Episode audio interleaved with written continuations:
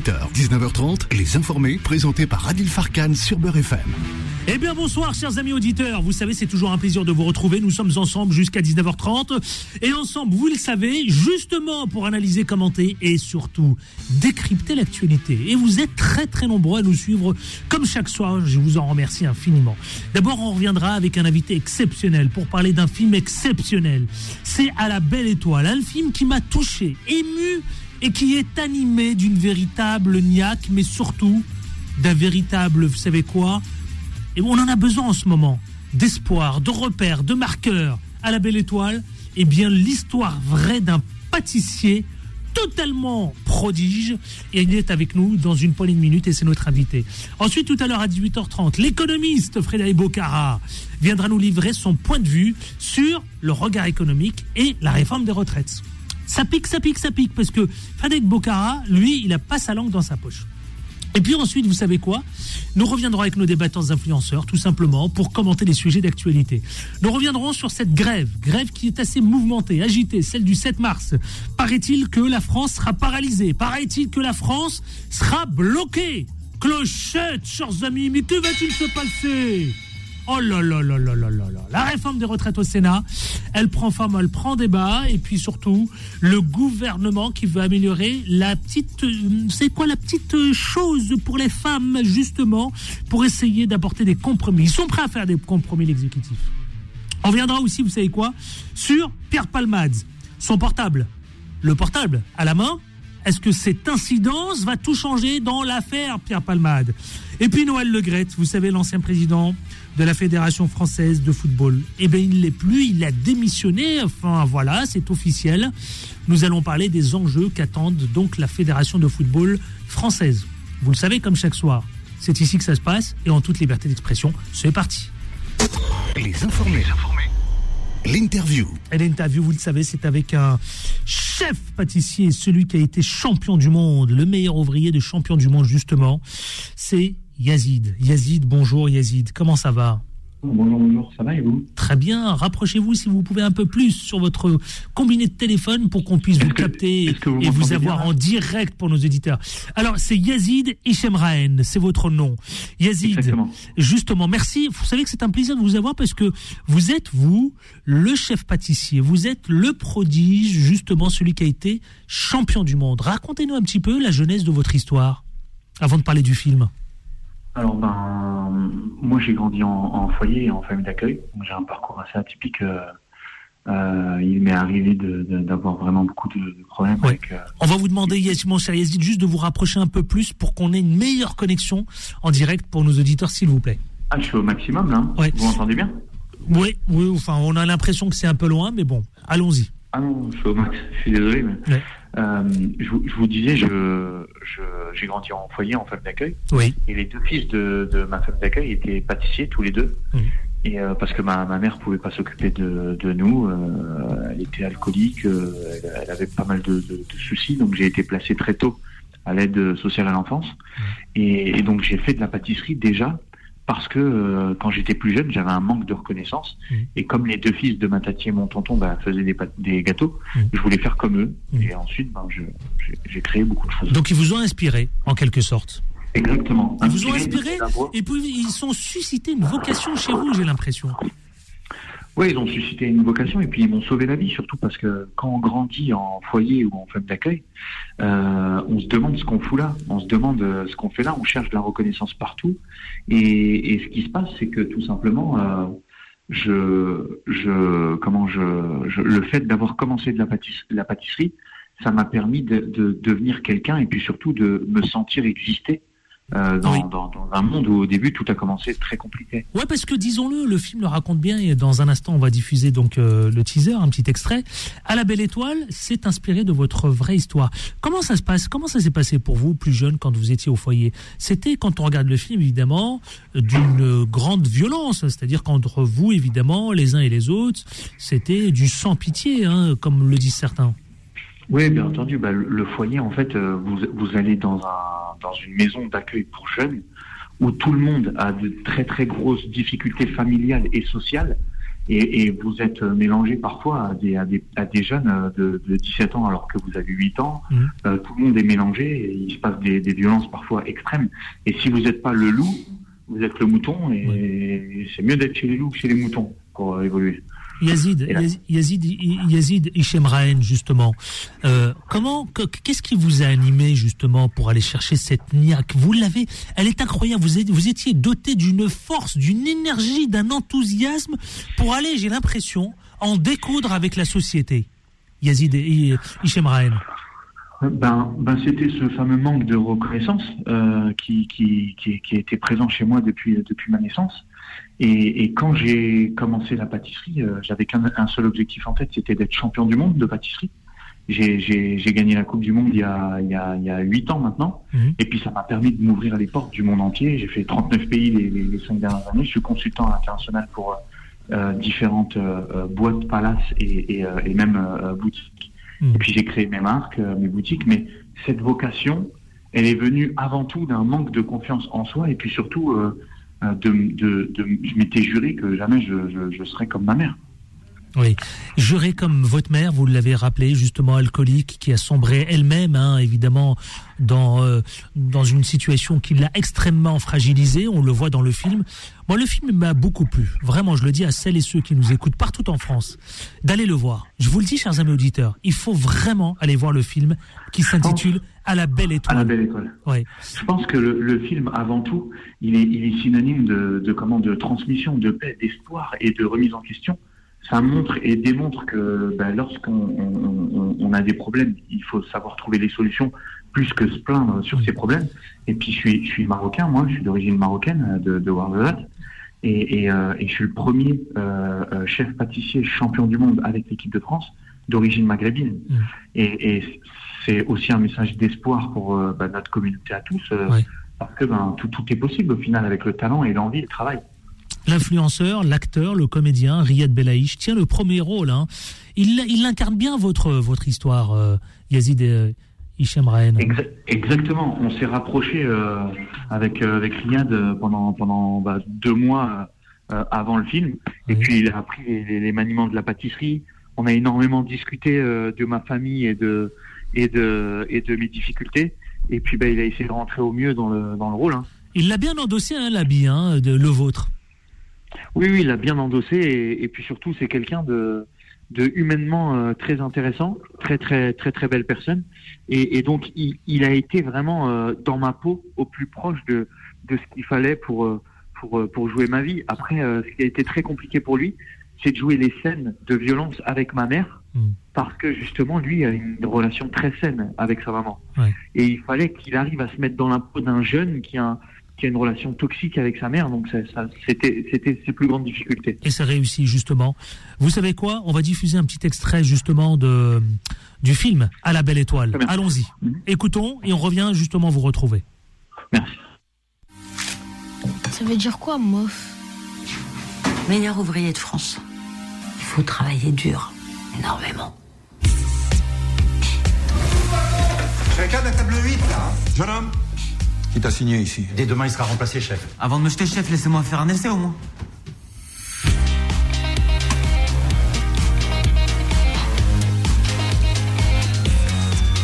On va le garder, le petit. Soit à l'heure et présentable. Hein. oui, chef. Eh oh, c'est l'entrée de service pour vous. Ah, ok. Dans un foyer, il n'y a pas mille façons de s'en sortir.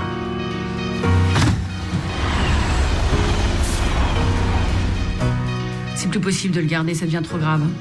Yazid, il a un talent, il est en train de le développer, il faut pas tout casser.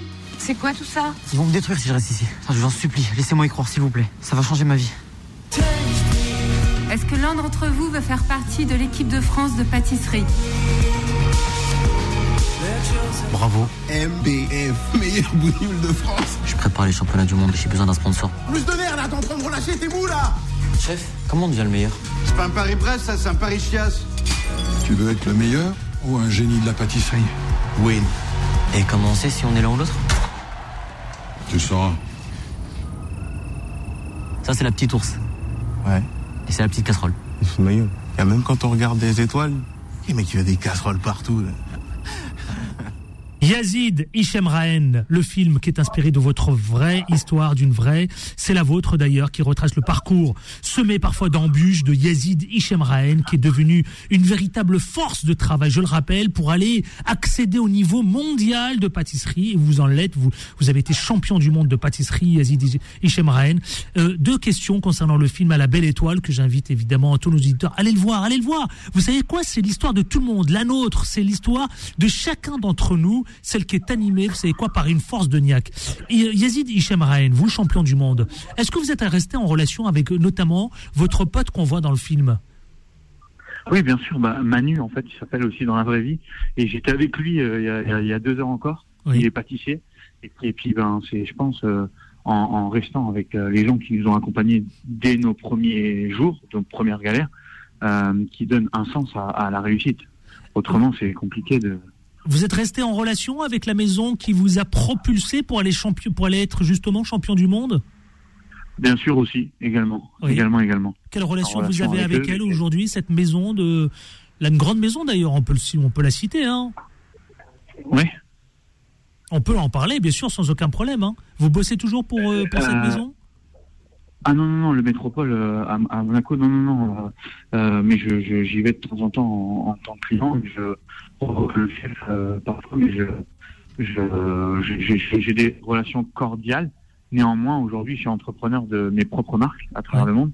Et donc, je ne peux plus travailler pour un établissement, un seul, mais je travaille pour moi avant tout. Yazid Hichem ça consiste en quoi d'être entrepreneur et d'aller être consultant dans le monde? Vous avez parlé de 39, plus de 39 pays. Ça, ça consiste en quoi, justement? Mon rôle aujourd'hui, c'est de, d'apporter conseil et assistance à, à des entreprises qui euh, ont besoin de, de, faire une gamme de pâtisseries. Par exemple, je peux intervenir dans une chaîne de palaces ou de, de, restaurants qui ont 50 ou 60 établissements dans le monde. Et mon travail à moi, c'est de leur mettre en place des desserts qui soient à la fois compris des clients, mais simples à reproduire pour les équipes. Je fais de la formation. Et puis j'ai deux marques aussi, j'ai e-time et Icon Paris, donc j'ai un luxury brand et une marque un peu plus accessible que j'ai ouvert notamment au Qatar, au Koweït, en Arabie Saoudite, à Gstad en Suisse et euh, à Mykonos hmm. en Grèce.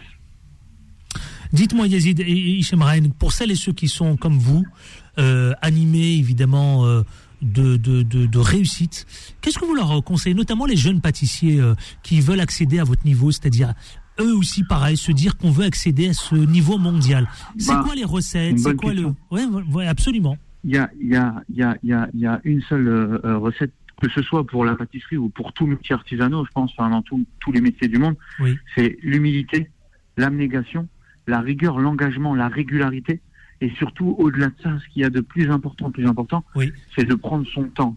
Parce qu'on est, on est en 2023, et notre génération à nous, euh, même celle d'avant, moi j'ai seulement 31 ans, mais on a tendance à vouloir briller trop vite. Euh, on est dans un monde où, on a envie d'obtenir avec les réseaux sociaux Vous avez raison. Vous avez raison. Un, succès trop rapidement. Et le succès, comme euh, l'entrepreneuriat et même une carrière, se construit à force de temps et, d'équilibre. Et tout ça, c'est super important de, de l'assimiler parce que d'aller trop vite, on se brûle parfois les ailes. Et faire des rencontres, c'est intéressant, mais il faut être prêt à faire ces fameuses rencontres. Vous êtes présent sur les réseaux sociaux euh, aujourd'hui évidemment. Euh, qu'est-ce que qu'est-ce sur Instagram énormément. Sur Instagram énormément. Dites-moi Yazid Hichemrain, qu'est-ce que qu'est-ce que comment vous voyez à court moyen terme quels sont les objectifs que vous avez évidemment quand on a tout eu euh, qu'est-ce que vous avez envie de faire Qu'est-ce que quelle est maintenant la l'ambition la plus folle que vous avez envie de réaliser? Euh, la plus folle, honnêtement, j'ai fait le tour du monde. J'ai rencontré les personnes que que je pensais rencontrer quand j'avais 14 euh, ans et, autres. Et, et, je pense qu'il y a une différence entre réussir sa vie et réussir dans la vie. C'est ce que j'explique à, à beaucoup de, de, de, personnes autour de moi. Euh, Aujourd'hui, mon ambition la plus folle est celle avec laquelle je, je me place le plus de, de, de, comment, de, de sujets. C'est juste de créer une famille, trouver euh, la femme de mes rêves et puis euh, faire des enfants, transmettre parce que la transmission c'est l'essence même de, de l'humanisme. Et puis euh, et puis et puis après pour le reste, d'un point de vue ma carrière, je vais certainement ouvrir sur Paris dans, un laps de temps de 3 à 4 mois. Et, et, et voilà, c'est tout. Hein. Je n'ai pas plus d'ambition que ça parce que je je fais déjà tout ce que j'avais rêvé faire auparavant. À la belle étoile, justement, c'est le film euh, qui est euh, tiré, d'ailleurs, on le dit à nos auditeurs, hein, l'adaptation d'un livre autobiographique euh, signé Sébastien Tullard. C'est bien ça, hein, euh, évidemment. Exactement.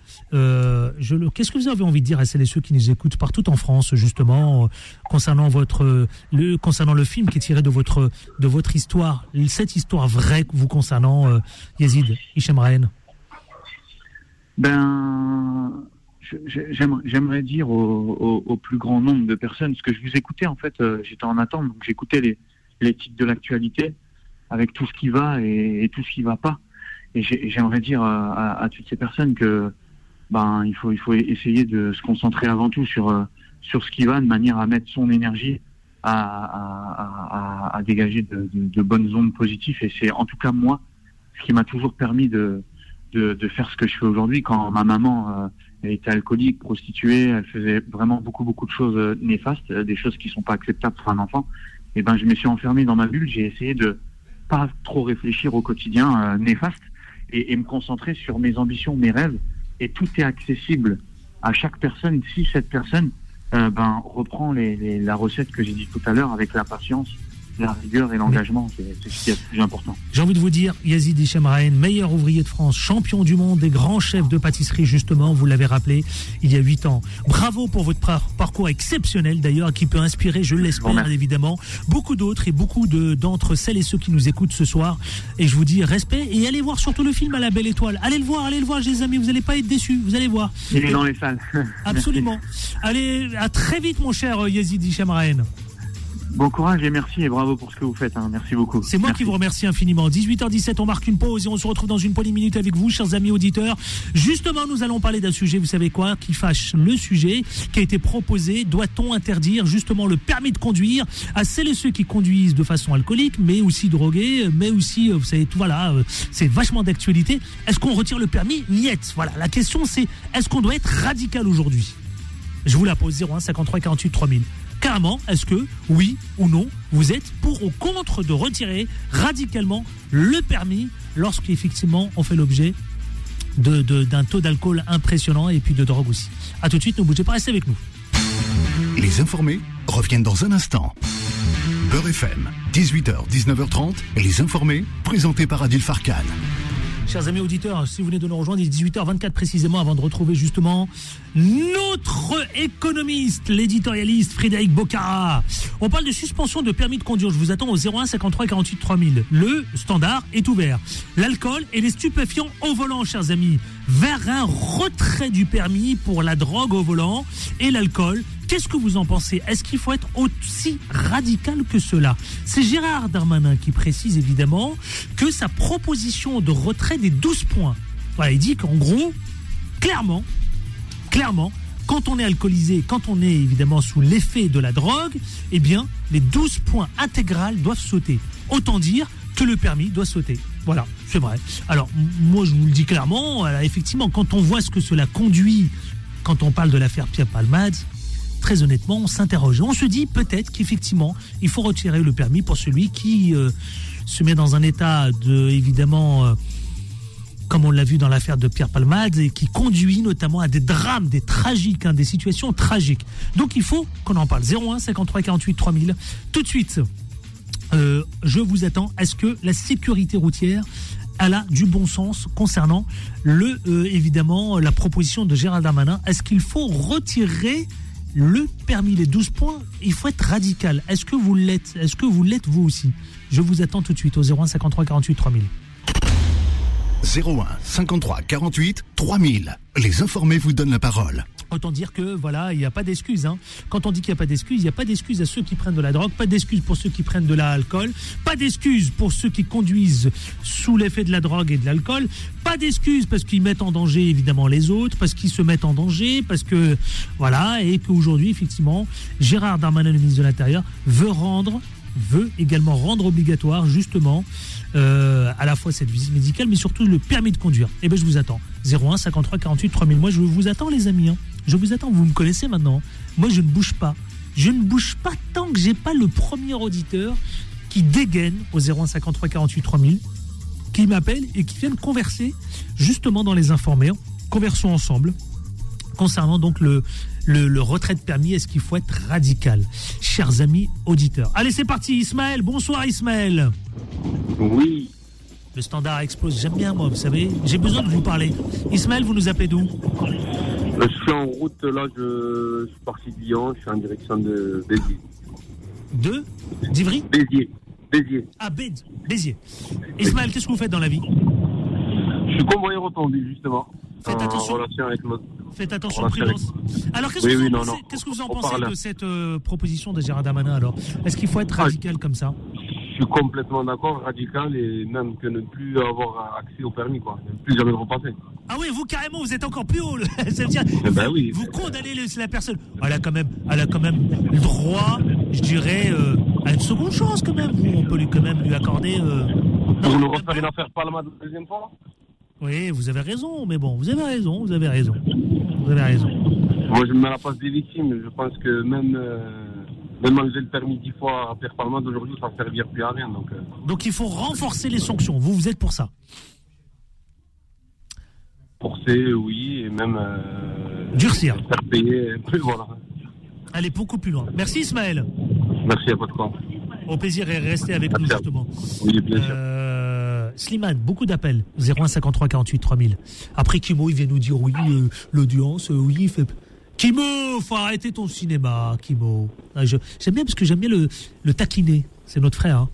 On l'embrasse. Slimane, bonsoir Slimane. Euh, bonsoir. Vous nous appelez d'où Slimane Bonsoir. De Colomiers, dans le Colomiers. 77. Qu'est-ce que vous faites dans la vie Euh, je suis fonctionnaire. Bienvenue, on vous écoute alors. Vous Euh, êtes- je suis gardien de prison. Je suis gardien de prison. Allez, hop. Vous êtes gardien de prison, c'est bien Ça va, ça se passe bien Ça va, grâce à Dieu, alhamdoulilah. Dites-moi, ce- Isma- euh. Alors, moi, par rapport à ce sujet-là, je suis, oui, je suis contre et pour. C'est-à-dire sanctionner, mais donner une chance quand même. Ouais. Parce qu'il y a des gens qui ont besoin de permis pour travailler, pour nourrir leurs enfants. Et... Ah, Il y a ça aussi, ouais. Donc donner une chance Voilà. et sanctionner. Voilà. Eh ben merci. C'est mon opinion, hein, c'est mon, c'est mon opinion. Merci beaucoup. Allez, bonne soirée. Merci à vous, merci. Au revoir. Bonsoir Oussam, vous nous appelez d'où, mon cher Oussam? Fatima de Paris, bonsoir Fatima de Paris. Bonsoir Adil. Ah, vous m'avez manqué Fatima, comment ça va mais j'écoute, j'écoute tout le temps. J'appelle pas, mais j'écoute. Ah, Euh, je suis, je suis addict à, à ton émission et à l'émission de Vanessa. A aussi maintenant euh, Attention, hein, si Karim. À- euh, à Kim, si vous êtes addict, attention, vous savez comment ça finit. Hein Ah non, non, c'est de la bonne addiction. C'est de la bonne. C'est de la bonne. c'est de la bonne. C'est de la Pas la mauvaise. Vous avez raison. C'est de la bonne. de la bonne. Vous avez raison, vous avez raison. de de, Je vous écoute. euh, il, il paraît qu'il y a je ne sais pas combien de, de milliers ou de centaines de milliers de personnes qui roulent sans permis. Oui, Et eux, ils le savent. Non, mais ça, c'est un vrai Comment danger qu'ils vont public. faire? Ça, c'est un Comment vrai qu'ils dan- vont faire ça, avec par ces contre, c'est un vrai danger public, ça. C'est un danger public, sans, assurance, sans, c'est per- pire que tout. Voilà, sans permis. Par contre, les gens qui ont, parce que maintenant c'est très difficile d'avoir un permis. Par contre, pour les gens, il faut sanctionner fort, c'est-à-dire taper, parce que ils nous pondent des lois quand il y a un drame. Il faut les réfléchir avant, Hmm. pas maintenant. C'est vrai. À chaque fois qu'il y a quelque chose de, de grave, Hmm. alors là, ils, ils- ils gonflent, le- comment on dit, les biceps. Non. Euh, ce qu'il faut, c'est sanctionner fort au niveau du porte-monnaie. Parce que, comme l'a dit le- le- l'auditeur précédent, il y a des gens qui travaillent avec, euh, avec le, le- leur permis. Et après, s'il y a récidive, il faut, il, il faut carrément le supprimer. Oui. Ceci d'une part. D'autre part, Adil, moi je suis plus en danger sur le trottoir que sur, le, sur la chaussée. Je m'explique. Pas mal de fois. Maintenant, je, je te jure, je rase les murs Oui. à cause des trottinettes Oui. et des vélos sur les trottoirs. Ah, ça, c'est vrai. J'ai traité le sujet, d'ailleurs. On l'a traité une fois. hein. On l'a traité. Voilà. Et donc, euh, là aussi, ils devraient, euh, les, les, les, les autorités devraient prendre des dispositions. Oui. Devraient prendre. Combien de, de personnes tuées par les, les, les Ah, utilisateurs de trottinettes? Énormément. Hein? Énormément. Comment ça se fait que ça n'a pas? Maintenant que c'est pas allemand. Vous avez raison. Et voilà. Donc, et donc, il- il- voilà. Et il faut voir tout. Et pas seulement parce qu'il y a palmade ou Eh ceci. Et puis, je vais finir par dire, c'est un acharnement sur ce monsieur. Oui. C'est pas le premier. Bon, c'est un drame, bien sûr. C'est ce qu'il a, ce qui, ce qui s'est passé. Mais on doit pas s'acharner. c'est un acharnement. On, est en on va presque finir par lui fouiller sous les vies. Qu'est-ce qu'il y a?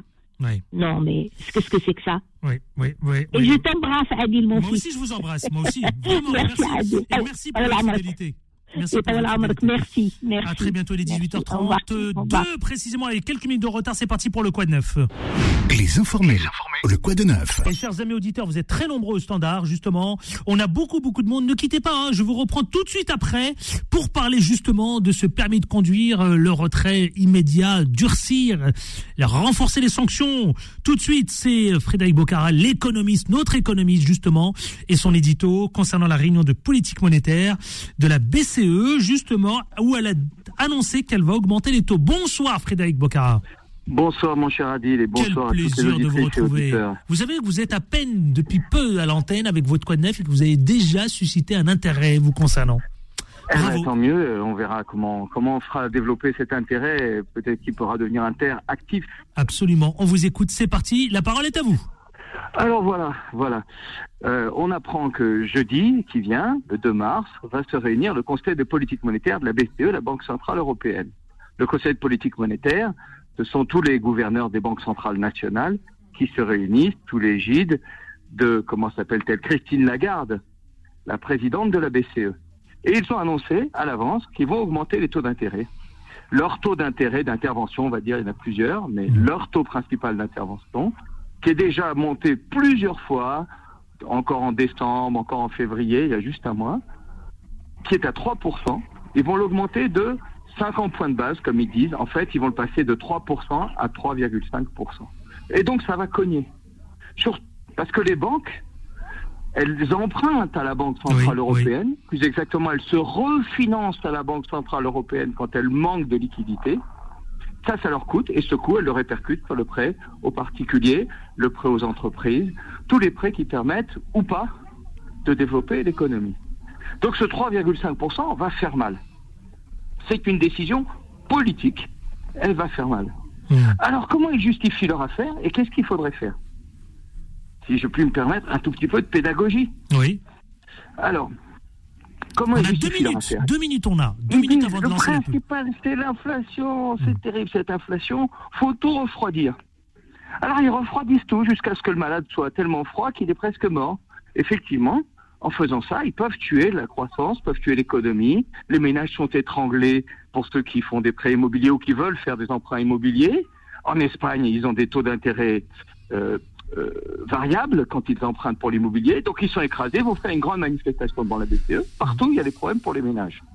Et puis pour les crédits à la consommation. Et puis pour l'économie, les PME sont étranglées et les entreprises, celles qui voudraient se développer, sont étranglées. Donc on va tout refroidir. Alors qu'ils vont. Le problème, c'est que peut-être l'inflation va un peu baisser, mais on va démolir tout le monde et que le- finalement le malade va mourir guéri, voilà. Mais ça marche pas ça. Parce que l'inflation, c'est pas parce qu'on est en surchauffe aujourd'hui. L'inflation, c'est parce qu'on n'a pas assez d'activité, il manque les produits qu'on devrait produire, il manque des services publics, et l'inflation, c'est parce qu'on a une énorme spéculation aussi. Et donc, qu'est-ce qu'il faudrait faire en deux mots, pour les 30 secondes qui nous restent? Il faudrait, certains disent, baisser les taux. Mais ça n'irait pas baisser les taux, on les baisserait pour tout, y compris pour ceux qui font de la spéculation, y compris pour ceux qui font des délocalisations?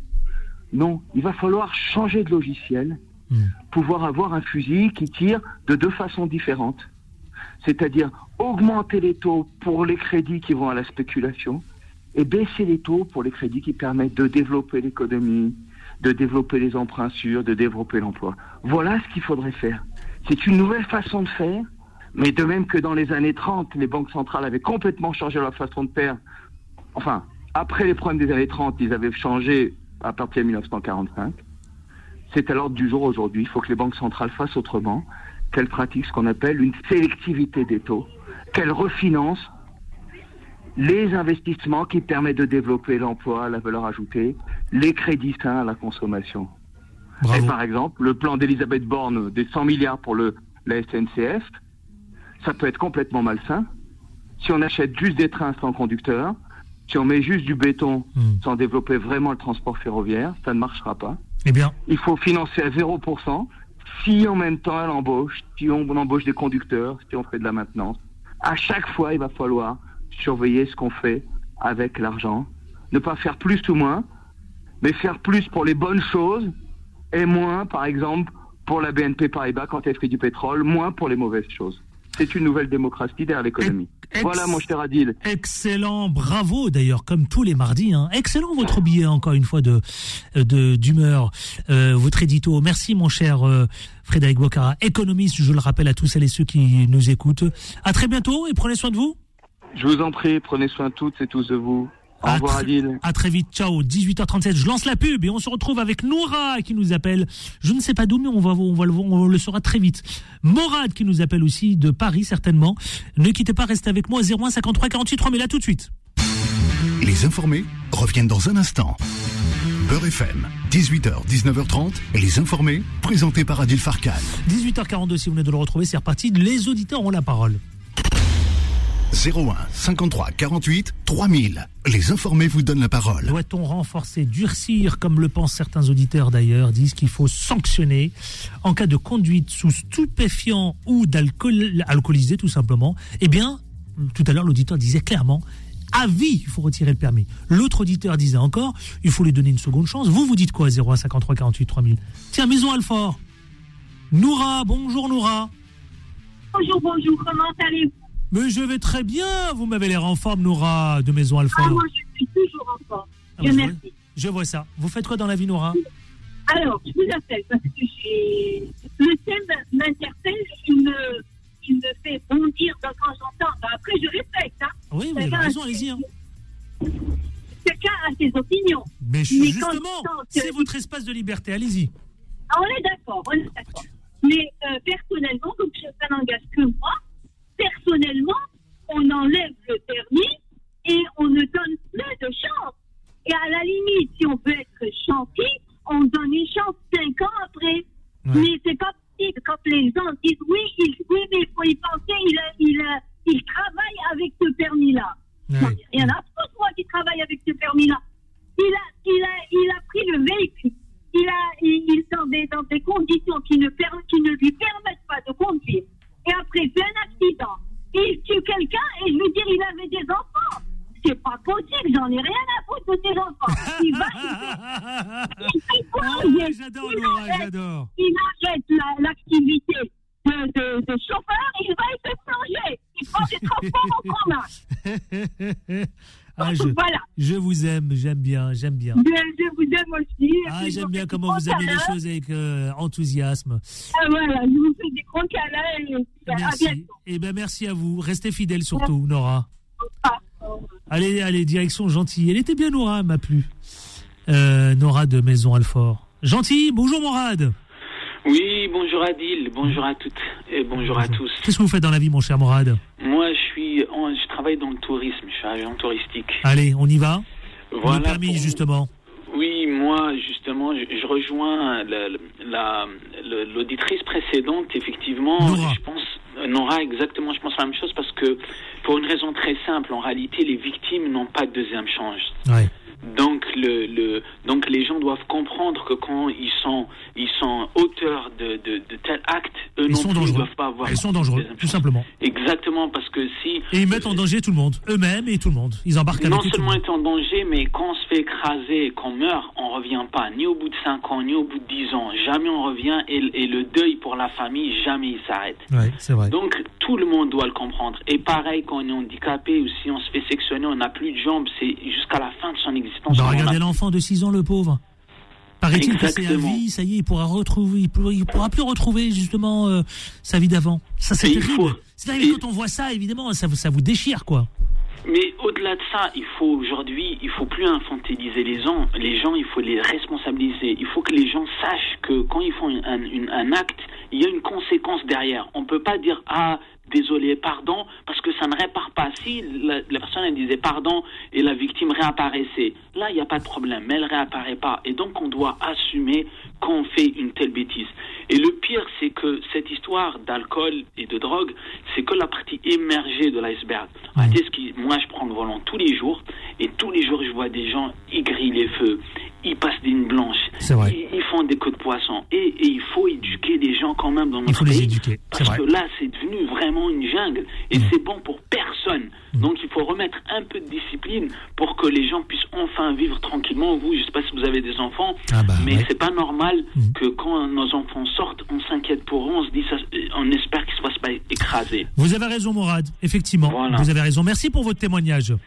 C'est moi, merci. Et au plaisir 0153 48 3000, vous continuez de nous appeler, on lance le face à face, mais vous continuez de nous appeler. Vous savez que le ministre de l'Intérieur, Gérard Darmanin, justement, eh bien, je tiens à préciser qu'il a voulu, euh, il précise vouloir retirer le permis de ceux qui conduisent sous drogue, alcool, car ils sont des dangers en puissance. Comme vous le dites vous d'ailleurs, vous êtes nombreux à le dire ce soir. Il rajoute aussi Gérard Darmanin, euh, le ministre de l'Intérieur, il veut également rendre obligatoire une visite médicale de tout consommateur avéré de drogue pour qu'il soit autorisé à conduire s'il se soigne. Voilà, c'est dit. Eh ben, vous êtes nombreux à penser comme lui. Le face-à-face, c'est parti. Les informés. Les informés. Le face-à-face. Avec Abdeslamitash qui est lui et Europe Écologie Les Verts du côté du 95. Bonsoir Abdeslamitash. Bonsoir Adil, Comment bonsoir ça va auditeurs, auditrices de, de Beurre FM. Bah, Ils sont nombreux là, vous savez, ils sont, Ouais, ouais, de ils sont- plus en plus même. Ouais, ils sont, bah, ils sont- ouais, si vous saviez. Rudi Kazi, qui est un élu de, évidemment, Saint-Germain-les-Prés, n'est-ce pas? Non? Saint-Germain-les-Prés, non. Non? C'est quoi Saint-Germain, les Arpajons. Ah, les Arpajons, pardon, c'est pas Saint-Germain-les-Prés. C'est pas les, ouais, Saint-Germain-les-Prés, c'est autre chose, ça. Non, c'est autre chose. c'est c'est pas une ville en plus, c'est c'est, euh, un quartier C'est un parisien. quartier, c'est un quartier euh, parisien. Saint-Germain, Ouais, les Arpajons. les Arpajons. Ça va, ça se passe bien là-bas? Ça va, ça Ouais. va, ouais. Plein de choses bien. à faire. ouais. Ouais. Pourquoi vous avez les deux casques, les deux casques vissés euh, dans votre oreille? Euh, Vous êtes en ligne Non, non, du tout. Ah, je non, pensais que vous non. étiez en ligne, d'accord. Bon, tout va bien Bien, et vous? Super. Eh bien, nous allons démarrer, vous savez quoi, messieurs Les auditeurs sont gonflés à bloc. Ah, co- complètement. Nous allons parler de cette grève. Justement, certains sont gonflés à bloc. Euh, alors, messieurs, vous savez quoi, la grève du 7 mars? On dit beaucoup de choses. On dit que la SNCF, évidemment, elle, elle veut durcir le mouvement durant tout le mois de mars et le mois d'avril. Les autres syndicats, l'intersyndicale, en tout cas, appellent à durcir le mouvement, c'est-à-dire clairement paralyser la France et à bloquer la France. Vous, vous dites quoi? Est-ce qu'il faut complètement bloquer la France le 7 mars? À quoi peut-on s'attendre? Donc concernant cette attention, hein, cette journée du 7 mars qui risque d'être reconductible, disons-le clairement, contre la réforme des retraites. Donc ils veulent durcir de plus en plus. Redis quasi, durcir de plus en plus, est-ce une méthode qui peut fonctionner? Ouais, je pense que euh, je pense que ça peut avoir un certain impact. euh, euh, déjà parce que le 31 janvier dernier, il y avait eu une mobilisation assez forte. Et vu les débats à l'Assemblée nationale, maintenant qui se poursuivent au Sénat, euh, on va en parler tout à l'heure, mais euh, en tout cas, si je me plaçais du point de vue euh, des manifestants et de l'intersyndicale, il y a peu de chances que le texte revienne, enfin en tout cas, que en, termes des, à la fin des, des débats finissent par être modifiés comme eux ils le souhaiteraient. On va plutôt se diriger vers une une, une CMP qui va euh, statuer, je pense, euh, pour le gouvernement et même dans ce cas précis, le gouvernement aura le dernier mot via une loi d'ordonnance éventuellement. Donc, euh, donc, euh, je, je pense que de toute façon, le mouvement va se va se renforcer. Radicalisé peut-être? Il va se radicaliser, je pense, il va se durcir. En tout cas, c'est les appels qui sont lancés par une certaine partie. En tout cas, le ton est donné pour le 7 mars. Hein, bloquer la France. C'est le message. au 31 janvier, il y a euh, des organisations syndicales, en tout cas représentantes de certains métiers comme euh, les éboueurs, euh, euh, comme euh, comme les raffineries, etc., qui vont se mobiliser davantage. Donc euh, il y a un risque, effectivement, que euh, que ça se durcisse. Abdeslamitash, alors justement, vous vous dites qu'il faut durcir. Est-ce qu'il faut bloquer la France? Est-ce qu'il faut la paralyser? Est-ce qu'on s'attend à une journée qui risque d'être évidemment, euh, euh, comment dirais-je, euh, qui renforce, enfin qui, draine énormément de monde ce jour-là, le 7 mars? Alors, elle sera bloquée et elle sera bloquée. Juste un mot, le- syndicat, en tout cas concernant les hydrocarbures, euh, vont arrêter euh, d'alimenter les stations-service à partir du 6. Moi, j'invite tous les auditeurs de Beurre FM. Ah bon, carrément, vous leur faites leur flipper, là, vous rentrez Non, dans non, la psychose non, Non, non, pas du tout. Je vais vous expliquer le sens de mon propos. Qu'ils aillent tout de suite faire le plein pour que pour qu'il y ait déjà plus d'essence dans les dans les pompes à essence et qu'on puisse bloquer euh, pour de bon le pays. Donc les amis, allez-y, allez mettre votre plein. Ça sera déjà une action, une action militante et, et- et une marque de, de rejet de, Jamais le message. de, de cette. euh, N'allez pas faire peur à nos accélération. auditeurs. Non, non, mais vous allez euh, créer, vous savez ce qu'on appelle, vous allez créer la ruée dans les stations d'essence qui va se retrouver justement euh, euh, complètement dépassé par les éléments alors il- qu'il n'y a pas lieu. Il la faut, il Bon, la faut. Et bon. vous savez, de toute façon, euh, en politique, il n'y a pas lieu. Il n'y a que le rapport de Il n'y a pas force. lieu, non, mais il n'y a pas lieu de mettre en panique les. euh, Non, pas les mettre en panique, juste les inviter à aller tout de suite à la pompe à essence pour Oui, mettre. mais bon. Voilà, tout de suite. L'essence est là, euh, de toute façon. bah, L'essence est là. Le 6, il n'y aura pas d'essence. Oui, Je mais le le dis. 6, ils sont en grève. Bah, non, c'est le 7. Oui, c'est le 7, mais bon, le 6, Mais ils le se 6, mettent en il n'y aura grève. déjà pas d'essence. Oui. Non, mais ils, lancé- ils ont demandé à, pouvoir euh, commencer leur euh, grève le 6. Hmm. Oui, j'ai Alors, vu, alors. Juste pour finir mon propos, euh, en, en fait, plus de 80% euh, des, euh, des euh, militants, des syndicalistes euh, sont pour une reconduction de la grève. Donc, euh, il y aura, euh, alors, il y aura un moment très très fort le 7, évidemment, mais euh, il y aura un empêchement justement à faire fonctionner les, services normalement. Euh, Rudy parlait des éboueurs. Moi, je vous parlerai des établissements scolaires également qui seront fermés. Donc, beaucoup de parents qui seront forcés et contraints de garder leurs enfants et donc ne pourront pas euh, se rendre au travail. Euh, les livreurs également. Donc, euh, et je l'ai dit, les raffineries et la chimie. Donc, euh, oui, il faut, ce qu'il faut absolument, c'est euh, expliquer à Emmanuel Macron que, parce qu'on l'entend souvent, c'est pas la rue qui gouverne, mais c'est la rue qui l'a qui, qui l'a placé là où il est. Et ça, faut, faut pas qu'il l'oublie. Donc, euh, qu'il descende de son euh, de, de sa tour d'ivoire. Donc radicaliser le mouvement, vous trouvez que c'est normal? Ah mais complètement, Complètement. C'est du rapport de force. C'est comme ça que ça fonctionne. Alors euh, les, les discussions. euh, Non, le- mais ça va mener où tout ça? Alors au- aujourd'hui au Sénat, on, Ça va mener où? Ça va mener où? travailler, C'est ça que je me pose. bah, à l'abrogation de, de, de cette loi scélérate. Elle est, en, elle est au Sénat en ce Elle moment. est au Sénat depuis cet après-midi. Oui. Euh, on parle déjà de, de, de toutes les niches, de toutes les niches qui, qui faille, qui faille justement euh, retirer. Moi, je vais vous donner juste un exemple. Vous savez qu'il y a des gens qui ont fait le choix d'entrer à la SNCF parce qu'ils partaient à la retraite beaucoup plus tôt. Et en contrepartie, avec un salaire en deçà- justement la SNCF, en elle appelle à une, à une grève reconductible. Mais- Et ils veulent carrément bloquer tout le mois de mars. je vais- alors, je vais terminer en deçà de ce qui se pratique dans le privé. Donc, c'est un choix de vie. Ils ont choisi de partir à la retraite plus tôt, avec un travail pénible, d'accord, et avec un salaire moindre. C'est un choix de vie. Et aujourd'hui, on leur explique que bah, ça, c'est fini et qu'il faille aller jusqu'à 64 ans. Vous voyez, il y a, y a un vrai problème. Et, et aujourd'hui, en, en retirant justement ces, cette considération du travail pénible, euh, sachez une chose, euh, le travail de nuit, euh, ce qu'il faut savoir, c'est que le travail de nuit, ça accélère le vieillissement. et c'est que vrai. les personnes, lorsqu'ils arrivent à la retraite, parce que ça, ça chamboule tout un travail de nuit. Elles sont déjà, elles sont déjà effectivement bien amochées. Bien amoché, quand, quand, mais, mais je vous le dis encore une fois, la retraite, ça n'est pas un mouroir. Il doit y avoir une vie euh, à la retraite, qu'on puisse s'occuper de nos petits enfants, qu'on puisse faire le tour du monde et réaliser tout ce que l'on a réalisé. Voilà, c'est pas une fois qu'on est euh, usé euh, et hors d'usage que qu'on part à la retraite. C'est pas comme ça que ça marche. Rudy Kazi, alors vous, je suis assez surpris. Vous dites qu'il faut durcir le mouvement. Vous, vous êtes assez d'accord avec ça Quand on connaît votre, vos- vos- votre opinion, vos- votre, votre posture. Un homme de droite, euh, vous pouvez le dire. Oui, non, mais c'est pas ça. c'est- Oui, oui, oui, vous avez Non, raison. Non, non, moi je, je pense me pas dis, particulièrement euh, qu'il faille euh, durcir le mouvement. Moi je, moi je, je, je pense de façon globale, de toute façon, que ce projet de loi, il est pas, il est pas bon. Et on l'a vu au sein même de la majorité qu'il y a une partie. Pourtant, elles- Retailleau dit le contraire. Il dit oui, ils se sont inspirés de la droite et que. Ouais, mais après vous avez Aurélien Pradier Bruno qui dit Retailleau. l'inverse aussi, quoi. vous Oui, voyez. Pradier, bon, Euh, qui non, dit l'inverse. Euh, non, il dit pas l'inverse. Il dit pas l'inverse. Il, il apporte Il des est- corrections. euh, il apporte une correction, mais il n'est pas totalement. Xavier euh, Bertrand il est pas apporte des totalement corrections, pour. lui aussi. Euh, voilà, il n'est pas totalement pour ce projet de, de, de, de loi, de loi. Et de toute façon, au sein même de la majorité, même si aujourd'hui il y a un consensus qui existe à cause de la marche forcée euh, orchestrée par le gouvernement en, interne, on a bien vu qu'il y avait, euh, il y avait des dissonances au niveau de ce projet. Moi, mes questions, elles sont beaucoup plus en retrait, à savoir euh, qu'est- qu'est-ce qu'on veut exactement? Enfin, voilà. Est-ce que, d'ailleurs, en plus, Emmanuel Macron, elle avait dit l'année dernière, comme quoi ce projet de loi n'était pas censé financer uniquement ce, soi-disant déficit qui existe mais qui est assez minime, surtout quand on regarde qu'il va y avoir une harmonisation euh, du, euh, du nombre de cotisés, de cotisants pour euh, des euh, pour les retraités, donc euh, ceux qui euh, ceux qui euh, ceux, ceux qui pour qui on va cotiser. Donc euh, je Je lance la pub. je suis reprends obligé. le propos après. Ah oui, ou, juste après. Non, mais je suis obligé là, sinon on va se faire couper. Pub et on se retrouve juste après dans une poignée de minutes. À tout de suite. Les informés reviennent dans un instant. Beurre FM, 18h, 19h30, les informés, présentés par Adil Farkan. Eh oui, les informés, vous le savez, c'est avec Rudy Kazi, mais également avec Abdeslam Itache. Et vous aussi, vous êtes de plus en plus nombreux à nous suivre au 0153 48 3000 et je vous en remercie infiniment. Dans deux minutes, il sera 19h. Et si vous venez de nous retrouver, les 18h58 précisément, et je redonne la parole à Rudy Kazi, justement concernant la grève, le durcissement et euh, évidemment, euh, euh, aujourd'hui, où en est-on?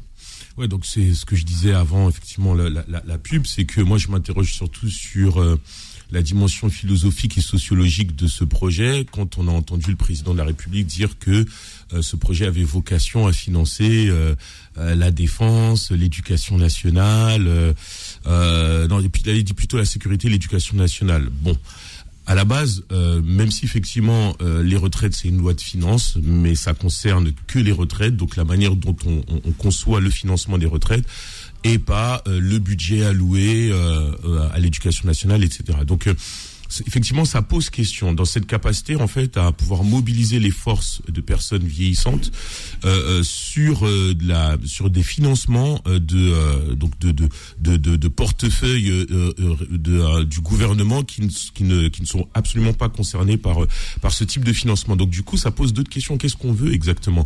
Est-ce qu'on veut une société où finalement c'est le, le vieillage qui est exploité alors qu'il y a peut-être de l'argent à aller chercher ailleurs? Euh, ou est-ce qu'on veut finalement une, une, une société qui sait euh, prendre soin de la fin de carrière pour la revaloriser d'une Oui. autre manière Oui, On a eu des scandales notamment sur les EHPAD, c'est-à-dire en fait la manière dont on Certaines conçoit personnalités politiques ont soulevé ce que vous venez de dire. hein. la, la façon en fait dont on conçoit la, la, la, la fin de vie entre guillemets en tout cas la, le, le- les dernières années qui restent aux personnes âgées est-ce que plutôt que de les parquer dans des endroits où on prend pas suffisamment soin d'eux il n'y a pas une façon de les réintégrer dans la société pour profiter de leur intelligence de leur sagesse et de leur Exact. expérience la question sur les retraites pour moi elle se pose aussi de ce point de On vue va en parler. On va en parler justement. parce que Vous y a me les permettez- personnes qui peuvent partir vous à la retraite Vous me permettez une belle transition puisque la réforme des retraites, justement, on va en parler. Là, c'est le second sujet Voilà. qui a retenu notre attention aujourd'hui. Pardonnez-moi. peut-être juste pour finir Allez-y rapidement. La, la question, ça va être aussi, est-ce que, est-ce que on se pose la question de ces retraités, de comment est-ce qu'on veut les, les garder insérés dans la société, pas d'un point de vue, euh, comment dire, travail euh, avec, euh, un- comment dire, un objectif pécunier derrière, mais plutôt de la façon dont on veut compter aussi sur leur expérience pour transmettre aux nouvelles générations quelque chose. Il y a des retraités qui pourront continuer de travailler, ce serait intéressant, parce qu'ils voudront garder une activité professionnelle pour faire de la transmission. Ça se fait dans d'autres pays, aux États-Unis, ça se Abdeslam. fait. Oui. Alors, il y a, il y a Oui, déjà des fait aux États-Unis, retraités- c'est vrai.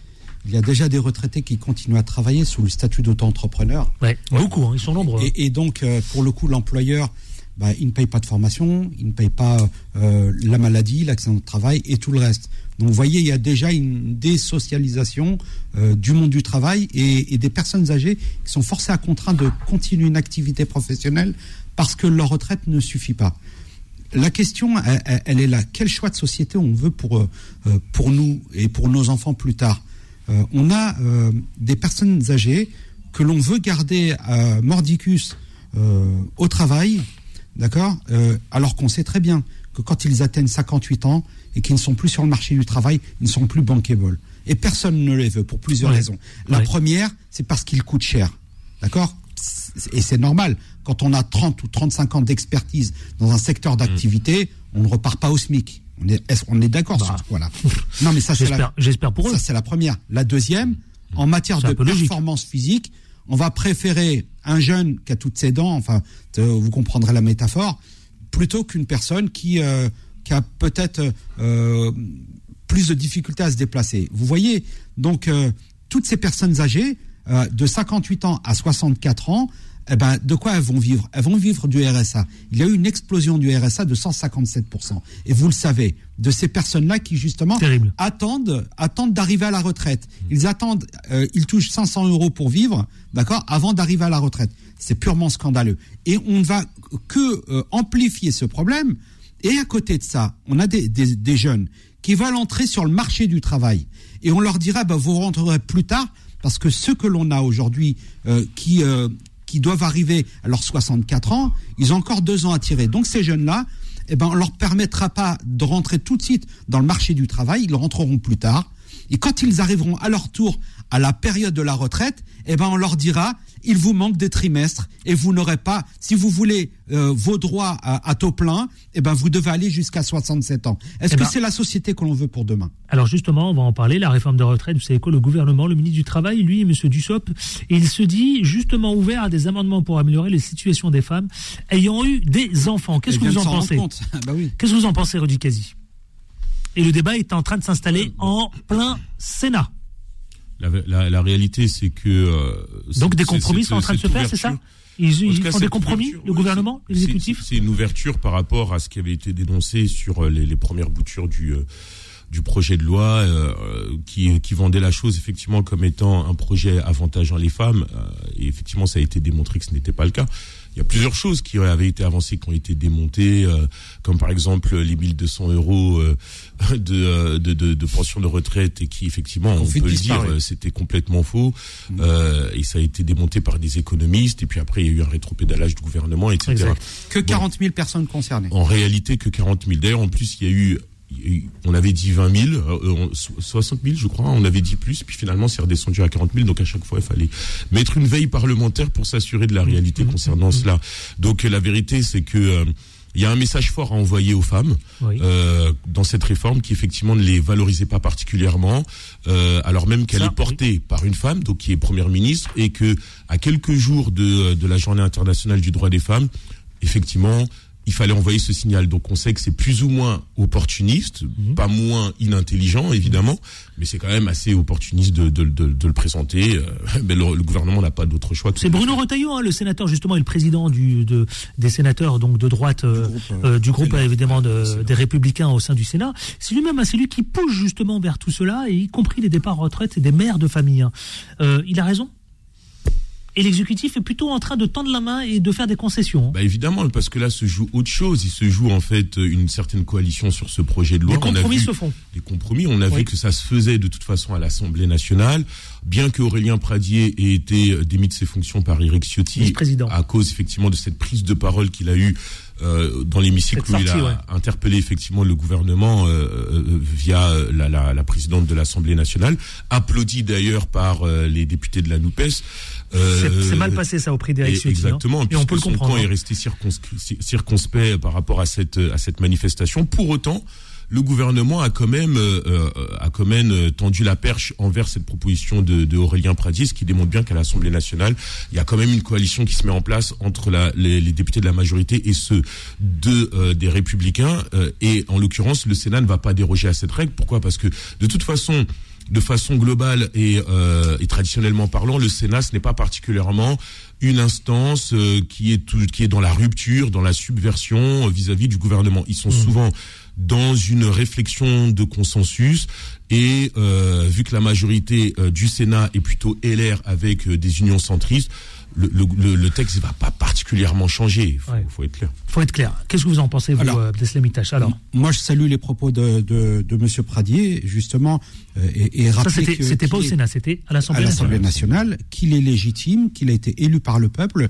et qu'à ce titre, et il est en droit d'exprimer euh, une partie euh, de la société, euh, en tout cas de sa circonscription. Sauf qu'il représente une famille non, non, non, non, il représente des électeurs. Il représente une il famille politique. Quand il se présente non, aux électeurs, il non, représente une étiquette, non, ça n'est pas son Bah parti. oui. Il y a une dualité. Non, ça pas son Bah, évidemment, il- n'arrive pas sans étiquette. Ça n'est pas son parti. Bah, qui l'a Abdeslam élu. Itache, quand il sont- arrive, non, non, il représente ce les Républicains. Non, ce sont les administrés qui l'ont élu. Mais C'est quand il en arrive, Suisse, oui, il- c'est les administrés qui l'ont élu, Oui, mais ils l'ont c'est le élu, parti mais- qui lui ont donné l'investiture. il, arrive quand même, bon, il arrive quand même, il est quand même euh, républicain, il n'arrive pas euh, homme de gauche. Alors, il n'est pas les insoumis. Bonjour, je suis Pradier des insoumis. Alors, il y a des gens qui n'ont pas eu les investitures et qui ensuite ont rejoint des groupes de la même manière. Ils sont légitimes à, à prendre la parole et à exprimer une opinion à l'Assemblée nationale qui est souveraine. Donc, moi, moi, j'admire justement aussi, il y le a, il y a courage la de- même des uns façon d'agir euh, l'intérieur même des chapelles politiques. Il y a Bien un sûr. ordre qui est donné chacun. Heureusement. Après, en son âme et conscience, de toute façon, il n'est pas allé dans le sens de son parti, euh, bien grand lui fasse.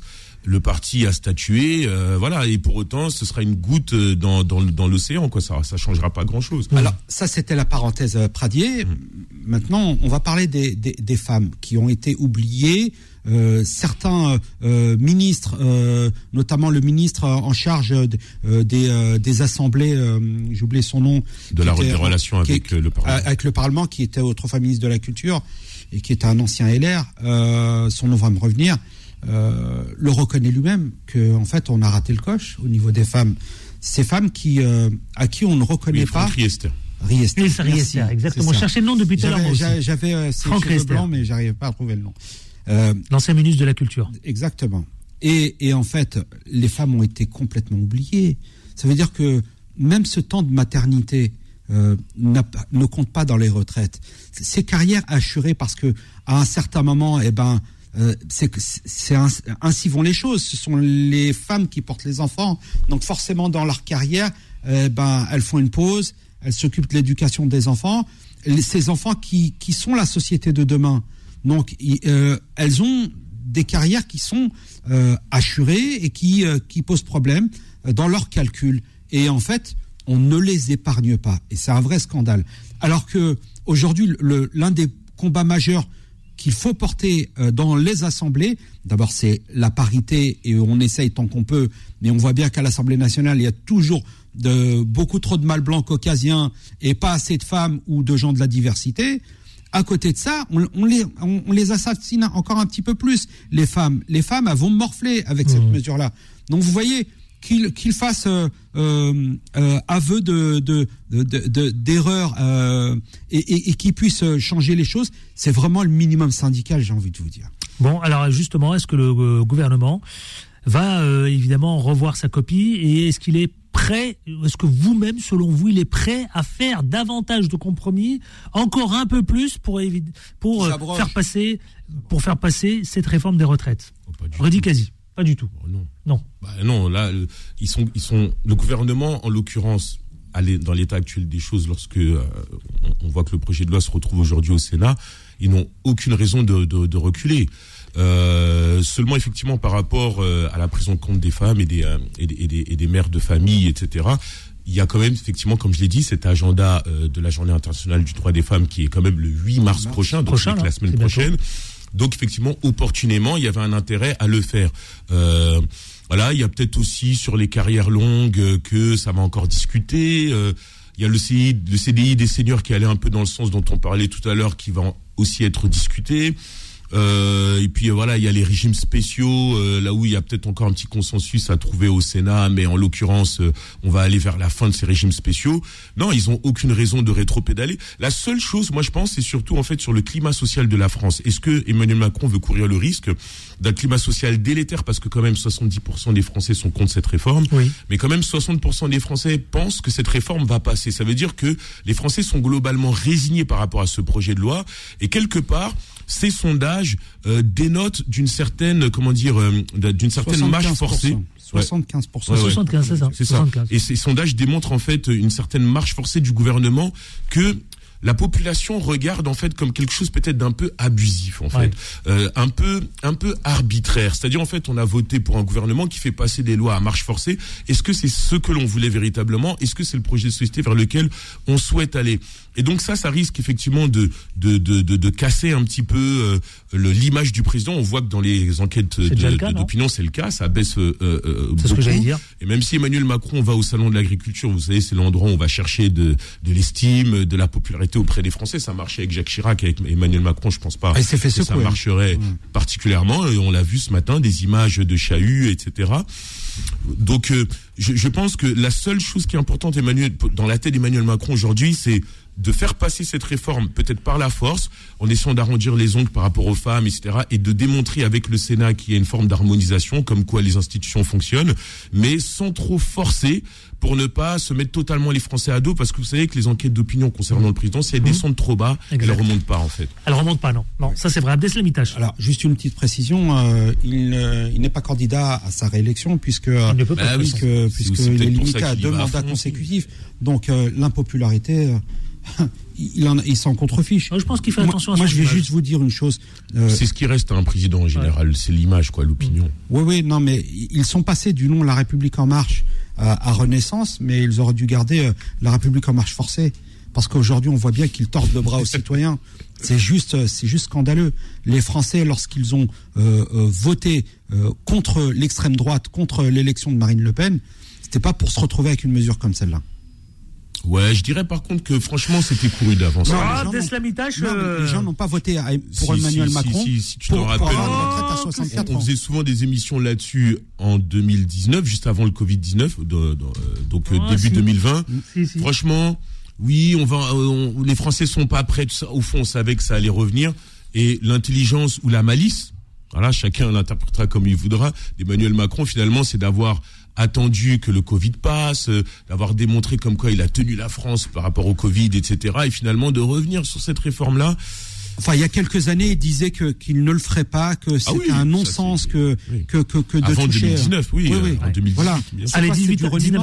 19h, 19h14, on marque juste une pause, la dernière, avant de se retrouver pour la dernière ligne droite. Deux sujets encore que je voudrais euh, commenter avec vous. Pierre Palmade, euh, euh, tout à l'heure, il y a une auditrice qui m'a interpellé justement, qui disait qu'on en fait trop, trop d'acharnement le concernant. On parlera aussi de ce por- portable. Bon, on en parlera. Noël Le Graët, c'est fini. beaucoup, mais acharnement. À tout de suite. Les informés reviennent dans un instant. Beurre FM, 18h, 19h30. Et les informés, présentés par Adil Farkan. Il est 19h16, dernière ligne droite justement dans les informés avec euh, Rudy Kazi qui est un élu de Saint-Germain-les-Arpajons, l'élu. Oh là là, bravo Oh, bravo, bravo, bravo, bravo. pas bravo. trompé, merci. Exactement. Abdeslamitage qui est lui le responsable d'Europe Écologie Les Verts du côté du 95 qui est avec nous. Messieurs, Et nous allons élu. parler, et ancien élu absolument. Quelle ville d'ailleurs, rappelons-le? Euh, à l'époque, Oui c'était le Blanc-Ménil. Le Blanc-Ménil. Moi, Je suis dans le Val d'Oise. Pierre Malade, euh, Pierre Malade. Vous avez vu Pierre Je vais dire Pierre. Pierre, c'est pas mal, hein Ouais, c'est- Pierre lapsus. Pierre Malade. Ouais, Ah, Est-il pas mal. malade, d'ailleurs Euh, Il est malade, hein bah oui, il a été victime d'un AVC, donc il est euh, sur haute surveillance à l'hôpital, hein, vous le savez. Père Palmade, avec des nouveaux, nouveaux éléments euh, révélés par BFM TV sur l'enquête sur les circonstances de l'accident. Euh, nous parlons de cette affaire avec, vous savez quoi? Alors, deux choses que je soulève. Est-ce que vous considérez qu'il y a un acharnement concernant donc l'humoriste, le comédien? Et puis surtout, est-ce que cet élément concernant le portable vient ajouter une incidence supplémentaire sur l'affaire Pierre Palmade? Je voudrais entendre Abdeslam Itache. Bah, je crois que Pierre Palmade, il a coché toutes les cases. hein. non, je vais vous mettre une clochette, vous, Non, mais attention, hein. Cocaïne. Il n'y en a euh, pas eu jusqu'ici, hein, je vais cocaïne, lancer. Hein. Drogue de synthèse, euh, alcool, puisqu'il a bu euh, deux verres de, de Jet 27. Euh, et à côté de ça, il, euh, il trifouille son, son téléphone. Je crois qu'on est. Vous savez ce qui s'est passé? Il a demandé à regarder. Il reçoit un SMS. Il demande à celui qui est avec euh, la personne qui est avec lui donc euh, de regarder le qui était, SMS qui et de lui aussi lire. chargé que lui. Voilà, de lui lire. Et à ce moment, on ne sait pas ce qui se passe, c'est qu'il récupère le portable et là, voilà, Bah ouais. c'est là que le flou persiste. Ouais. Euh, D'autant plus que c'était une 3008 et je sais que il y a possibilité d'é- d'écouter les SMS en vocal. Donc, vous voyez, il a absolument aucune excuse. Et, euh, et à, à cette dame euh, tout à l'heure qui, euh, qui disait qu'il y avait de l'acharnement, absolument pas. Une auditrice, une auditrice. Oui, une auditrice, pardon. Euh, c'est pas du tout de l'acharnement. Euh, il y a ça, eu- moi, j'en ai beaucoup qui il, il y a eu mort de l'acharnement. d'enfants. Il y a eu Moi, mort je- d'enfants. Il y a Mais des gens. qu'il n'y a pas besoin de s'acharner comme non, ça. mais il y a des gens qui sont marqués à vie, qui sont euh, qui sont cette famille, là, par exemple. Cette famille est marquée à vie. parle très peu. Donc, euh, qu'est-ce qu'il faudrait faire? Enfin, faut- faudrait juste remettre les choses dans l'ordre. Euh, Pierre Palman n'est pas une victime. il est l'auteur d'un grave accident.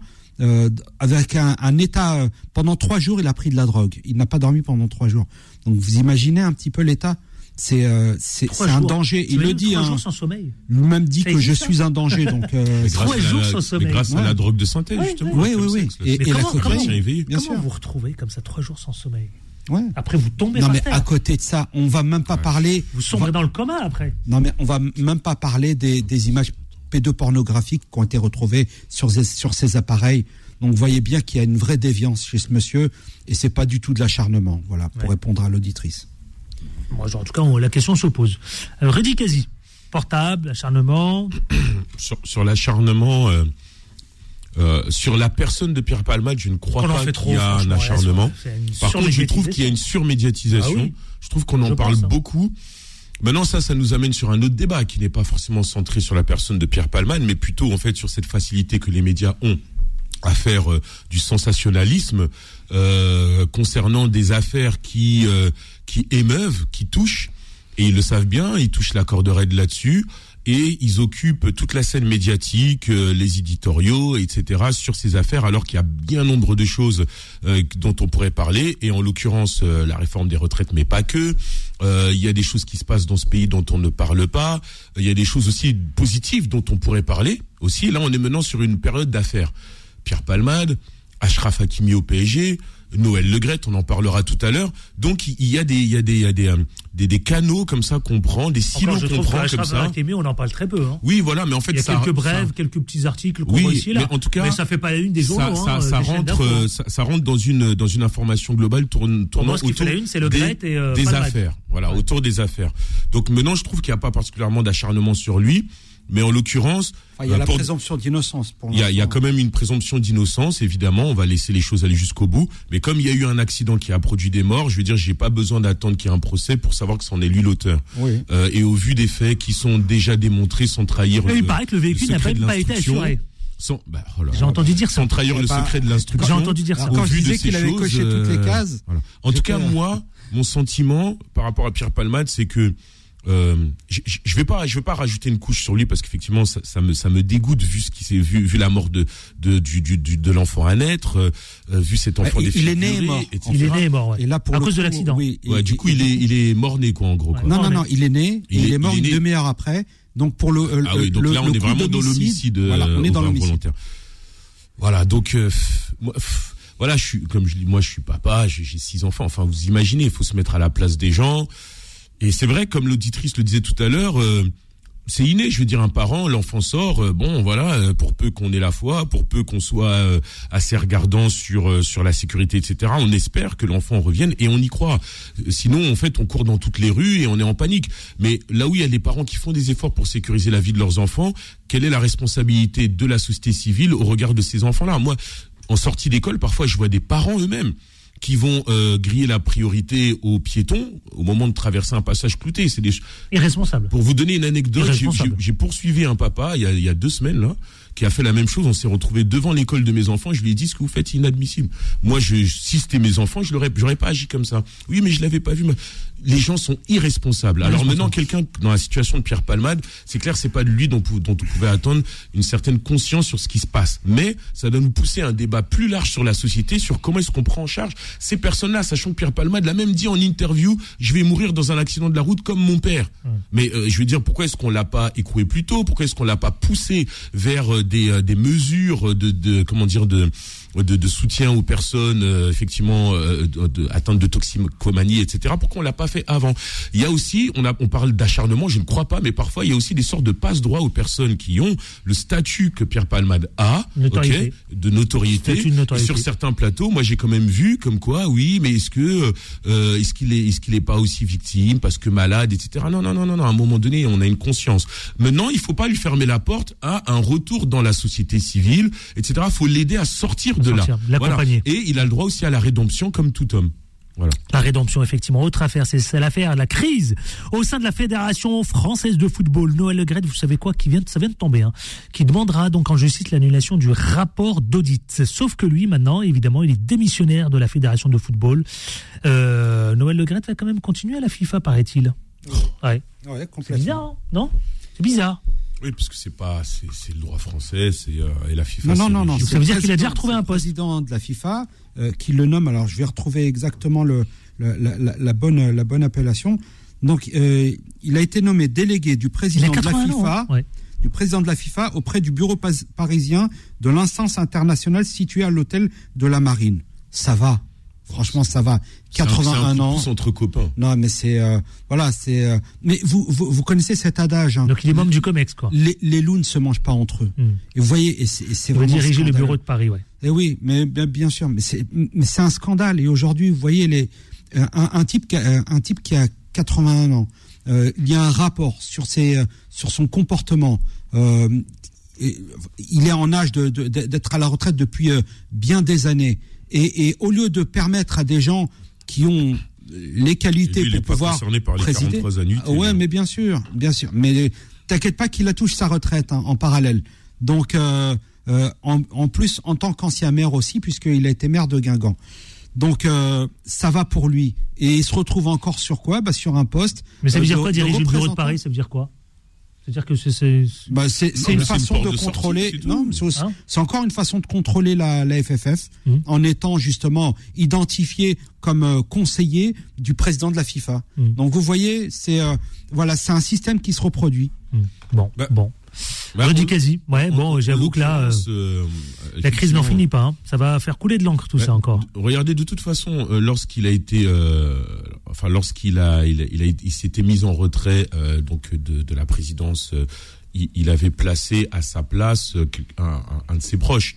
Donc ça veut dire qu'il ne s'était pas totalement retiré. Mm. Et là, en, en étant nommé et euh, donc permettant de siéger dans des organes, dans des, Bah oui. dans des réunions extraordinaires concernant euh, une sorte de, de tutelle, euh, une sorte de, euh, de, de, de regard technique sur le foot français. Euh, vu que les après il y a des élections qui vont être faites, mais il y a un intérim qui va être assuré par un proche, il va garder quand même. Je veux dire, quand il revient dans le bureau, c'est la même présence, euh, c'est la même façon de bosser. C'est, vous voyez ce que je veux dire? Donc les choses ne changeront pas, ne changeront pas particulièrement. Mais et encore, pour moi, c'est même pas le seul problème. Pourquoi? Parce que ce qui, ce qui a été révélé sur le Noël Le Graët, c'est des choses qui sont connues, sues depuis des années. Euh, que ce soit euh, les, euh, ça. les les les SMS un, un peu euh, assez dégoûtants, Les sextos. euh, voilà, les sextos, que ce soit euh, les demandes très insistantes et même euh, Très euh, lourdes. à de, de qui, qui sont qui ont qui sont aujourd'hui qualifiées comme harcèlement, même si derrière il y a encore une enquête, etc. Là là-dessus, on peut encore dire qu'il est euh, qu'il est euh, qui euh, qu'il est euh, qu'il y a une présomption d'innocence évidemment, Euh, mais toutes ces choses sont décrites depuis très longtemps. Donc euh, le- ces choses sortent Complètement. dans un contexte où il y a aussi une enquête qui est ouverte par rapport au traitement de Karim Benzema, etc. Ses propos sur euh, sur Sur Zidane. euh, Zidane, qui ont en réalité lancé les choses. Bien sûr. Enfin, Ont qui, ont, accéléré qui- les qui ont choses. accéléré les choses parce que depuis l'été dernier, euh, avec la ministre des Sports, il y avait effectivement déjà, voilà. Ça sentait déjà, ça c'était pas Voilà. terrible, ça sentait le roussi Ça déjà entre la le ministre des roussi, Sports. mais le problème, la c'est que entre la ministre les, des Sports les- et. euh, les politiques, en l'occurrence des ministres des Sports, qui à chaque fois ont eu affaire à Noël Le Graët, ils ont, ils ont eu peut-être des propos d'opportunité, d'opportunisme, Mmh. mais ils sont jamais all- allés plus loin que ça. En, en l'occurrence, c'est vrai que le gouvernement n'a pas de pouvoir sur la Fédé parce qu'il s'agit d'une présidence euh, donc euh, euh, par euh, élue par voie démocratique. Oui. C'est vrai. Mais euh, on n'a jamais pu aller plus loin. Là, c'est parce qu'il y a eu une, une accélération, parce qu'il y a des propos mauvais, méchants, Racistes. malencontreux, euh, oui, effectivement, euh, discriminatoires, etc., qui sont qui qui ont qui sont venus alourdir la la la, la charge concernant Noël Le Graët, qui font que maintenant il y a eu un emballement médiatique qui l'a. Eh ben maintenant, il demandera à la justice l'annulation du rapport d'audit. Oui, le rapport. Alors le rapport d'audit, c'est le rapport Molière Il lâche pas l'affaire, le qui a été dit, qui a été diligenté. Mais bon, il a raison, euh, c'est son euh, avocat. Sur, sur les enquêtes de Romain Moulina, je tiens à le dire parce que je suis quand même le foot aussi, comme vous le savez. Et euh, et finalement, euh, ce, ce, ce, ce monsieur Molière, euh, il est un peu jugé parti parce qu'il fait un rapport, mais en l'occurrence, il a aussi des contrats pour bosser avec eux sur la communication de crise. Enfin, j'en sais rien, des choses Il y a comme un ça. conflit d'intérêts. Voilà. Euh, bon, tout ça n'est quand même pas terrible. Mais c'est aussi d'autres scandales qui ne sont pas révélés, où il y a de la, il y a des affaires de, enfin des enquêtes sur corruption, des enquêtes sur ab- d'abus sur mineurs, etc. À quand est-ce que on va avoir des commissions ministérielles qui vont se réunir pour diligenter des vraies enquêtes, voire même euh, l'Assemblée euh, nationale qui vont mettre en place des enquêtes parlementaires là-dessus pour qu'on ait la fin de l'histoire, parce que là il s'agit du, du de la culture française du football, mais il s'agit aussi de mineurs, parce que dans le foot il y a des millions, des, des centaines de milliers de licenciés et ce sont des enfants. Donc à un moment donné, il va falloir qu'on se responsabilise là-dessus. Abdeslam Itache. Non, non, mais euh, Non. Tout, tout est à vomir et, et je vais même vous dire euh, ce que ce que ce que nous avons oublié, c'est qu'à un certain moment, il parlait avec Didier Deschamps de sa succession, de choisir son successeur. Donc vous voyez, oui, il n'y a oui. pas de il n'y a pas de, de, de liberté euh, de choix. dans le copinage. de la part- non, on- on- dans le clientélisme et dans le Et clanisme. pire encore. Donc euh, vous voyez, c'est c'est c'est juste scandaleux et, et j'espère qu'un jour on arrêtera avec ce système-là. Eh bien, merci, messieurs. C'était un plaisir. hein. Là, en tout cas, ils ont l'occasion de tout assainir. On va voir Absolument. si ça va Espérons. responsable donc d'Europe Écologie Les Verts du côté du 95. Merci, à bientôt. Merci, à très vite. Rudy Kazi, qui est l'élu de Saint-Germain, les Arpajons. Merci à vous. Encore bravo. Exactement. Bilal Nenman, il prend le contrôle, vous savez quoi, à partir de 20h jusqu'à 21h. Ensuite, c'est Vanessa à 21h précisément. Eh oui. Ah, Kimo, Kimo, la matinale Il est où Kimo Il est encore dans les studios. Mais qu'est-ce que vous faites dans les studios? Qu'est-ce que tu fais dans les Ah, studios? on travaille, on travaille, frérot. Euh, Qu'est-ce que tu traînes On prépare- encore on prépare. Je Je suis sûr- Ah, que bon, DJ Kim, il a une chambre mais attendez, jure, il a une chambre. Attendez, chambre luxe, hein. Il a, un sac de, cou- de couchage là à côté là. Je sais pas ce qu'il fait là. Je, je- l'heure, il tourne dans les couloirs. Eh non. Il fait des allers-retours 20 minutes. En fait, pour la petite histoire, on a des collègues qui sont Kim. en vacances. Et donc, quand les collègues sont en vacances, eh ben, on prend la relève sur d'autres fonctions. Oh là là là. Moi, je pense qu'il faut demander une augmentation. Et demain matin, vous êtes- Ah, pour voilà, ça le- c'est une très bonne idée, Le ça. salaire. Le salaire. On t'embrasse demain. dès À 6 demain, dès 6h, tu sais qu'on a de l'audience le matin, c'est fort. hein. Alors, non, je veux même pas te dire notre audience tellement que ça va faire Et mal à la tête. bah, on essaie de leur dire de vous écouter un peu plus parce qu'on sait que, ça va te faire mal à on la sait que vous êtes à la marge et Donc, on a pas- envie de. Donc je vais pas te faire mal à la tête. Je te laisse, je te laisse vaquer à tes occupations Nous, demain on a matin. des arguments de poids, c'est les cadeaux. Merci, chers amis auditeurs. À demain avec autant de plaisir, mais surtout, on ne lâche rien. Retrouvez les informés tous les jours de 18h à 19h30 et en podcast sur beurrefm.net et l'appli Beurrefm.